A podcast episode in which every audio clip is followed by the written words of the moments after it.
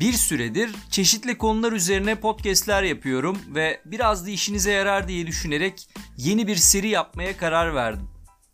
Koşmadan edemeyenlere, sabahın köründe daha hava aydınlanmadan 3 saatlik koşusunu tamamlayanlara Strava kaydı sonraki güne atmasın diye gece yarısı sokaklara çıkıp 19.95 kilometreyi 20'ye otoparkta son bir turla bağlayanlara kucak dolusu selam.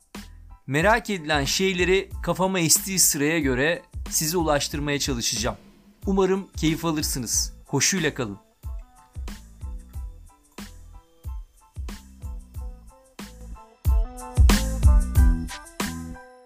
Herkese merhabalar. Burası Açık Koşu. İşe yarar şeyler yeni bölümle karşınızdayım. Şükür ki henüz bir sponsorum yok. Böylesine çok yönlü bir bölümü başka türlü hazırlayamazdım çünkü. Ki bu podcast'i yayınladıktan sonra da tahminen böyle bir şansım hiç olmayacak bundan sonra. Arkadaşlar koşu ayakkabıları hakkında neler biliyorsunuz? Ben çok şey bilmiyorum mesela. Daha doğrusu kafam net değil çünkü oldukça puslu bir alan. Bir yanda koşmamız için ayakkabıya dahi ihtiyacımız olmadığını iddia edenler var. Öte yandaysa karbon tabanlı ayakkabılar yok satıyor. Şu konuda içiniz rahat olsun. Sık demesek de gayet ayakkabı değiştiren birisiyim. Ancak bu podcast'in sonunda ayakkabı övücüsü ya da ayakkabı gömücüsü bir manzarayla karşılaşmayacaksınız. Neyse biraz araştırdım ve en temel soruyla başlamaya karar verdim. Gerçekten de ayakkabı gereksiz midir? Gereksiz değildir arkadaşlar. Ayakkabı gereklidir. Ancak ayakkabının gerekli olması spor yapmak nedeniyle değil, dış etmenlerden korunmak nedeniyledir. Bunun başında soğuk hava koşulları ve tabii ki yer zeminindeki farklılıklar falan vardır. Koşu açısından giyilen ayakkabının etkisini sonuçları birbirinden çok çok farklıdır ve konuşacağımız şey de bu. Esas odak noktamız ayakkabının gerekliliği gereksizliği değil. Neden koşuyoruz? Podcast'imde esas olarak koşunun insan türünün evriminde oynamış olduğu çok önemli rolü aktarmaya çalıştım. Orada belirtmedim ancak insan türleri ve insansıların milyon yıllık yolculuğunda nasıl ki alet kullanımı çok yeni bir olaydı. İşte 70 bin yıldan falan bahsediyoruz. Ayakkabı kullanımı da oldukça yenidir. Çin'de bulunan fosil incelemeleri bu tarihi maksimum 40 bin yıl geriye götürebiliyor. Diğer pek çok kalıntı ise 10 bin yılı aşamıyor. Bu ne demek oluyor? Uzunca bir süre hatta buz çağlarında bile çıplak ayakla hareket edilmiş. Demek ki zaman içerisinde değişen bazı şeyler ayak tabanlarımızı narinleştirmiş olmalı. Yoksa soğuk falan çok da dert değilmiş yani. Bütün bir buzul çağları boyunca çıplak ayakla hareket edilmiş. Sanırım bu da Neolitik devrim olmalı. Yani bu narinleşmenin nedeni bilemiyorum. Tarım devrimi. Demem o ki hepi topu 10 bin yıldır yani aşağı yukarı tarım devriminden beri ayaklarımıza papuç giyiyoruz. Tarımla uğraşmayan göçebe toplumlarda genel olarak ilkel ve basit ayakkabılar haricinde bir şey görmüyoruz. Kaldı ki bu toplumlar gelişemiyor da ayakkabıdan bağımsız bir durum bu. Gelişememe hali yani. Onlar e, sonuçta ayakkabı dışındaki pek çok kullandıkları eşyayı ve giysiyi de sonuçta çok ilkel bir şekilde kullanıyorlar. Ayakkabı da diğer pek çok şey gibi tarım toplumları ile hayatımıza giriyor ve görünen o ki hareketsiz kalan, daha az hareket eden diyelim. Çünkü bugüne göre yine aşırı bir hareket var sonuçta ortada. Evet hareketi kısıtlanan insanlar ayaklarını koruyacak bir şeyin ihtiyacına giriyorlar. Durum bu. Böyle açıklayabiliriz. Her neyse. Koşu ayakkabısı konusunu iki ayrı podcast'te aktaracağım. Bunlardan ilki yani bu bölüm giydiğiniz ayakkabı her ne olursa olsun işe yarar çok az özelliği olduğuna inanan size dolabınıza 10 milyon ayakkabı yığmanıza gerek olmadığını iddia edenler için hazırlandı bu bölüm. Game of Thrones'u herkes izliyor diye izlemeyen ve kalabalıktan bunu aldığı için küçük bir Kadıköy'e dönüştürdükleri Kabak koyunda inzivaya çekilen insanlara benzer şekilde sürüden ayrı olduklarını borazanla duyurmak için çoğumuz gibi bir ayakkabı tüketimi alışkanlığına sahip olmayan bir kesim var arkadaşlar. İşte ben bu kesimin takındıkları biçimsel tutuma destek olmak adına onlara bilimsel bir takım bilgiler sunacağım. Onlar adına konuşacağım bu bölümde. Belki de böylelikle içeriksel anlamda da yaptıkları şeyi savunabilmiş olurlar. Koşarken her bir adımda ağırlığımızın iki katından fazla bir yük bacaklarımızdan geçiş yapıyor. Mesela 75 kilo biriyseniz her adımda 150 kilograma karşılık bir yükü taşırsınız arkadaşlar. Bu durumu tek ayak üzerindeyken 150 kiloyu taşımakla bir tutmayın ama öyle değil. Zira o şekilde saniye ve dakikayla ölçülecek bir dayanma gücünüz olacak. Halbuki biliyoruz ki koşu mekaniği bize bu yükü saatler boyunca kaldıracak bir sistem sağlamaktadır koşarken. Yani her bir adımda 150 kilo taşırken bunu saatler boyunca da sürdürebiliyoruz koşu mekaniğimiz sayesinde. Bu yük elbette her bir adımda muazzam bir darbeyi de beraberinde getiriyor. Koşu adımı sayısı arttıkça da tekrarlanan yükleme nedeniyle başta kas, kemik, kıkırdak ve bağ dokularda, eklemlerde falan ciddi tahribat oluşma riski doğuyor. Koşunun sakatlık riski yüksek bir spor olması da bu yüzden. Koşucular bu darbelerden iki yolla korunuyorlar. Daha doğrusu iki şekilde koşucular darbenin oluşturduğu stresi azaltıyorlar ya da azalttıklarını iddia ediyorlar. Bunlardan biri spor ayakkabısı. Spor ayakkabılarının orta katmanında midsole denilen orta taban var. Ne yapıyor bu? Darbeleri sönümlüyor ve zemin tepkisinden doğan enerjinin daha düşük seviyede aktarılmasına yol açıyorlar. Bunu sağlıyorlar. Bu durum performans verimi açısından olumsuz olsa da çünkü performans düşüyor o sönümlemeden dolayı. Sonuçta darbeyi de sönümlüyor ve hasar riski düşüyor. Bu da bir iddia tabii. Ancak şu da var. Sönümlenme sırasında bir kısım enerji bu orta tabanda absorbe ediliyor. Elastik enerji olarak absorbe ediliyor ve daha sonra adımın itme aşamasında kullanılıyor. Karbon tabanlı ayakkabıları aktarırken bu konuya geleceğim. Yani o sönümlendirdiğimiz enerjiyi daha sonra kullanabiliyoruz. Koşu ayakkabısı teknolojisi son yıllarda özellikle bu, bu konu üzerine kendisini geliştiriyor. Nasıl biz bu enerji dönüşümünü en verimli şekilde kullanabiliriz? Sakatlık riskini de önlerken. İkinci koruma yöntemi ise ayakkabıyla alakası olmayan bir şey. Az önce ifade ettiğim koşu mekaniği.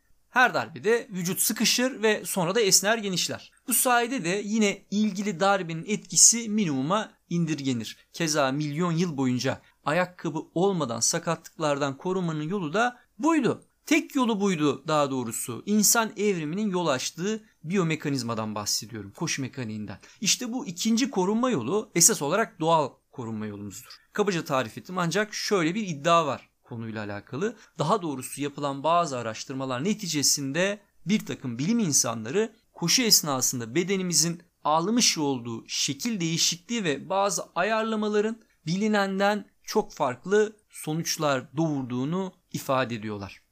Mesela şöyle bir iddiası var bu bilim insanlarının. Araştırmalar gösteriyor ki zemin tepki kuvveti ve darbe sonucunda oluşan bacak kasları boyunca bütün bedenimize yayılan şok en yumuşak zeminden en sertine kadar bütün koşu zemin skalasında çok çok az değişiklik gösteriyor. Yani koşu esnasında oluşan darbe kuvveti hemen hemen aynı. Betonda ya da ormanda, kumsalda, tartan pistte koşuyor olmanız bunu etkilemiyor.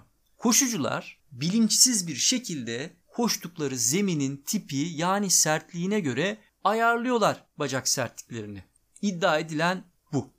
Mesela sert bir zeminde örneğin betonda koşarken beyniniz buna bir önsel komut veriyor ve bacak sertliğinizi azaltarak yumuşatıyor. Veya yumuşak bir zeminde kumsalda ya da toprakta koşuyorsanız da bacaklarınızı sertleştiriyor. Olay bu. Betonda koşarken zemin tepkisinden doğan darbeyi sönümlendirmek için yumuşayan bacaklarınız zeminin sertliği azalınca sertleşerek bu defa da kuvveti daha az sönümlüyor yani. Kısacası her ne koşulda olursa olsun darbe kuvvetleri değişmiyor. Berkeley Üniversitesi'nin yaptığı bir araştırmada yumuşak zeminde koşan atletlerin sert zeminde koşanlara kıyasla bacak sertliklerini 3 kat arttırdıkları tespit edilmiş. Tespit edilen bir diğer önemli şey ise şu.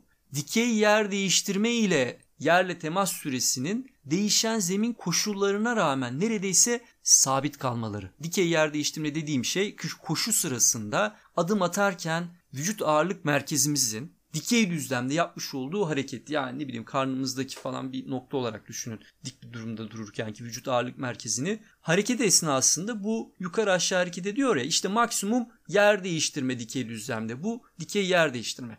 Tüm bu tespitler sonucunda şuna varıyorlar. Zemin sertliği ile bacak sertliği toplamı her daim sabit koşu esnasında. Zemin sertse bacak yumuşak, bacak yumuşaksa zemin sert. Toplamı sabit.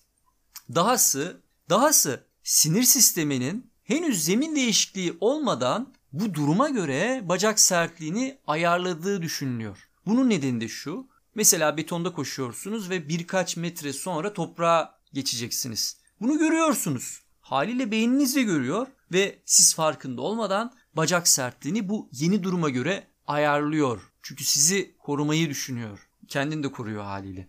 Yine yapılan bir deneyde sertlik derecesi çok farklı iki zeminde yapılan koşuda bir zeminde atılan son adımla diğer zemine basılan ilk adım arasında bacak sertliğinin %29 oranında değiştiği tespit edilmiş. Çok acayip yani böyle bir tespit de yapılabiliyor deneylerde. Peki bu konunun koşu ayakkabısıyla ne ilgisi var diyeceksiniz. Şöyle ki esas olarak koşu ayakkabıları da birer zemin. Birer zemin olarak görülüyor arkadaşlar. Yani asfalt gibi, toprak gibi koşu ayakkabısının tabanı da ayağınızın üzerine bastığı bir zemin. Yani birbirine yapışık bir şekilde ilerliyor ama sonuçta ayağınızdan bağımsız olduğu için onu bir zemin olarak görüyorsunuz. Koşucunun üstünde koştuğu bir yer yani ayakkabı tabanı. Haliyle ayakkabının sertliği ne olursa olsun bacak sertliği ayarlanabilir olacağı için bir etkisi yok koşucuya bu ayakkabıların. Esas olarak bu podcast'teki ana odak noktası, ana maddesi bu. Topik bu yani. Koşu ayakkabısı hiçbir etki etmiyor koşucuya. Dahası ayakkabı sinir sisteminin koşulan zemini algılaması önünde de bir engel oluşturuyor. Zeminin sertliğini ayakkabının tabanından dolayı algılayamayan beynin yanlış ayarlamalar yapması da olası kısaca. Tüm bu nedenlerden dolayı da koşu ayakkabısı ne kadar kompleks, ne kadar fazla destekli, yastıklı ise o kadar zararlıdır iddiasını ortaya atıyorlar. Bu görüşü savunan kişileri minimalist olarak da tanımlayabiliriz. Bu görüşe göre koşu mümkün olan en basit ve yalın araçlar kullanılarak yapılmalı. Sinir sistemini manipüle eden ve biyomekanizmayı değiştiren koşu ayakkabıları bu halleriyle koşucuya zarar vereceklerdir ve sakatlık riskini artıracaklardır. Görüşleri bu. Yapılan araştırmalar gösteriyor ki 1970'li yıllardan bu yana üretiliyor olan ve gün geçtikçe gelişen yastıklamalı, destekli koşu ayakkabıları bugün hepimizin giyiyor olduğu ayakkabılar. Teknolojik koşu ayakkabılarından bahsediyorum. Ki öncelik olarak sakatlık riskini düşürdüğü ve koşucuya konforlu bir koşu vaat ettiği için üretilmişlerdi bunlar, üretiliyorlar. Sanılanın aksine sakatlık oranlarını azaltmadılar. Aksine koşuya bağlı sakatlık oranları dünden bugüne artmaya devam etmektedir. Gün geçtikçe de ayakkabı teknolojisinin gelişimine ters olarak sakatlık oranı artmaktadır koşucular arasında. Teknolojinin artışı beraberinde daha kompleks, daha destekli ve daha fazla bileşeni sahip ayakkabı tabanları getiriyor. Ve sakatlıkları azaltacağı iddiasıyla üretilen bu ayakkabılar tam tersine daha fazla sakatlığa yol açıyor arkadaşlar. İddialar bu yönde. Bu durumun en olası nedenlerinden biri şu. Hani beyni manipüle etmekten bahsetmiştim ya. Bir çeşit ilizyon, aldatma var. Aldatmaca var. Görerek koşuyoruz ve görme duyumuz bilişsel çalışıyor. Yani sizin istemli, kasıtlı bir şekilde çabalamanız gerekmiyor. Gören göz beyne asfaltı topraktan ayırt ettiriyor. Daha önce asfalt zemini bastığı ayak vasıtasıyla tanımlamış olan beyin işte bu defa yine asfaltla karşılaşınca nasıl tepki vereceğini biliyor ve aha toprağa göre daha sert bir zemin bu. Bacağı biraz yumuşatalım diyor. Toprağı da keza yumuşak bir zemin olarak tanıyor, algılıyor ve ona göre davranıp bacağı sertleştirebiliyor. Eğer beynin algılayamayacağı bir durumla karşılaşılırsa hatalı bir tepki de oluşturabiliyor beyin. Mesela yüksek bir yerden sert bir zemine örneğin kayadan kayaya atlayacaksınız. Beyin mesafeyi, yükseklik farkını ve zeminin kaya olduğunu algılayarak herhangi bir sakatlığı önlemek ve darbenin etkisini minimuma indirmek için kaslarınızı yumuşatıyor. Yere temas ettiğinizde şok dalgasını sönümletiyor böylece. Ancak kişi bunun farkında olamazsa ya da dikkatli davranmazsa bu önlem oluşmayabiliyor. Teknolojik spor ayakkabılarının sakatlığa yol açtığı saptaması da buradan ileri geliyor. Siz ayağınızda oldukça destekli, yastıklı bir ayakkabı olduğu bilinciyle rahat rahat koşuyor, kendinizi zemindeki değişkenliklerden, pürüzlerden falan sakınmıyorsunuz. Özellikle teknik patika inişlerinden bahsediyorum. Sakınmadıkça da sakatlığa açık, savunmasız kalıyorsunuz yani. Zemin yüzeyindeki değişkenlerin orta taban marifetiyle devre dışı kalması sinir sistemini kandırabiliyor. Diğer ayakkabılara göre daha kalın, yumuşak ve yastıklı koşu ayakkabılarının daha yüksek seviyede darbe kuvvetlerinin bacak aracılığıyla vücuda yayıldığı iddiası da var. Biraz öncekiyle bağlantılı olarak, biraz önceki bilgiyle. Bu da az önce ifade ettiğim dikkatle, dikkat etmekle alakalı arkadaşlar. Yapılan bir deneye göre belirli bir yükseklikten, deneyde bu yaklaşık 60 santim, sert ve yumuşak iki ayrı zemini atlayan atletlerin bacaklarını illetilen darbe kuvvetleri karşılaştırıldığında sert zeminle temasın yumuşak zemine kıyasla daha az, daha düşük etkiye sahip olduğu tespit edilmiş. Ki bu da atletlerin ayak basacakları zemini önceden bilmeleri. Mesela sert olduğundan hareketle bu durumdan sakınıp sert bir zemine inileceği için daha dikkatli iniş yapmalarıyla ilişkiliymiş. Keza yumuşak zemin atlarken de gayet ihtiyari rahat davranıyorlar. Tam aksine dikkatsiz davranmışlar ve daha yüksek darbe kuvvetiyle karşılaşmışlar. Maruz kalmışlar darbe kuvvetine.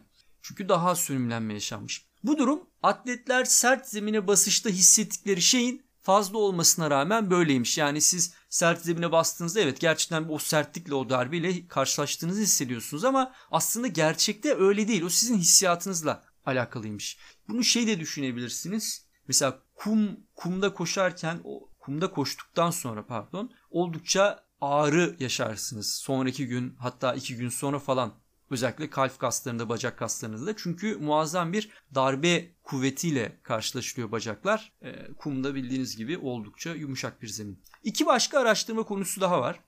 Bunlardan biri pahalı koşu ayakkabılarının ucuzlara göre sakatlık önleme konusunda bir farkları olmaması ve hatta sakatlama riskinin daha yüksek olması. Yapılan araştırmaya göre benzer koşu geçmişi ve hacmi yani koştuğu toplam kilometresi denk kişiler arasında 16 haftalık bir yarış hazırlık sürecinde ayakkabıya 95 dolardan fazla para ödeyen kişilerin 40 dolardan az ödeyenlere göre iki katından fazla oranda sakatlık yaşadıkları tespit edilmiş. İsviçre'de 5038 koşucu arasında yapılan bu araştırmaya göre en az sakatlık yaşayan grup %14'ü sakatlıkla karşılaşan en ucuzcular. İlginç bir şekilde ayakkabıya harcanan para arttıkça da sakatlanma oranı artıyor bu deney sonucunda. Bunu da şu şekilde açıklıyorlar. Ayakkabının daha pahalı olması ayakkabının üretiminde kullanılan teknolojik şeylerle alakalı. Yani kullanılan malzemenin de maliyeti var. Yani ayakkabının daha destekli olması, motion kontrollü yani hareket kısıtlayıcı olması bunu genelde içe basan pronasyonu yüksek işler tercih ediyor motion kontrolleri. Orta taban teknolojisi gelişkin olması sakatlık riskini azaltmıyor, aksine arttırıyor. İronik bir şekilde bu ayakkabıların üretim maksadı, üretim amacı sakatlık önleyici olmasına rağmen. İkinci konu ise ayakkabıların ömrüne ilişkin. Gelecek bölümde detaylı gireceğim ancak her koşu ayakkabısının belli bir ömrü vardır arkadaşlar ve markadan markaya, seriden seriye değişir bu. Ve araştırmacılar ayakkabının orta taban özelliği kayboldukça ki kullanıldıkça eskir ve özelliğini kaybeder orta taban, midsollar. Aslında koşucuya daha sağlıklı bir koşu yaşattığını iddia ediyorlar ayakkabının eskimesinin. Bu mevzu da esasen az öncekiyle bağlantılı. Yani kompleksten basite gidildikçe riskin azalmasıyla. Nasıl ki daha minimal, daha az destekli ince ayakkabılar kişinin koşu hissiyatını artırıyor ve daha farkında bir durum yaratıyor. Ayakkabı eskidikçe de yerin, zeminin falan daha fazla hissediliyor oluşu sakat riskini inanılanın aksine azaltıyor. Olay bu. İddia edilen şey bu. Hatta bu yüzden tavsiye edilenin aksine genellikle ömrünün sonuna gelindiği anda ayakkabıdan daha sağlıklı bir şekilde yararlanmaya başlıyorsunuz. Böyle de bir yaklaşım var. Bunu aktarmak istedim. Keza patika koşularında da ayakkabı tabanı ne kadar kalın ve koruyucu ise denge yeteneğinin azaldığı da söyleniyor. Pek çok tecrübeyle sabitti bu.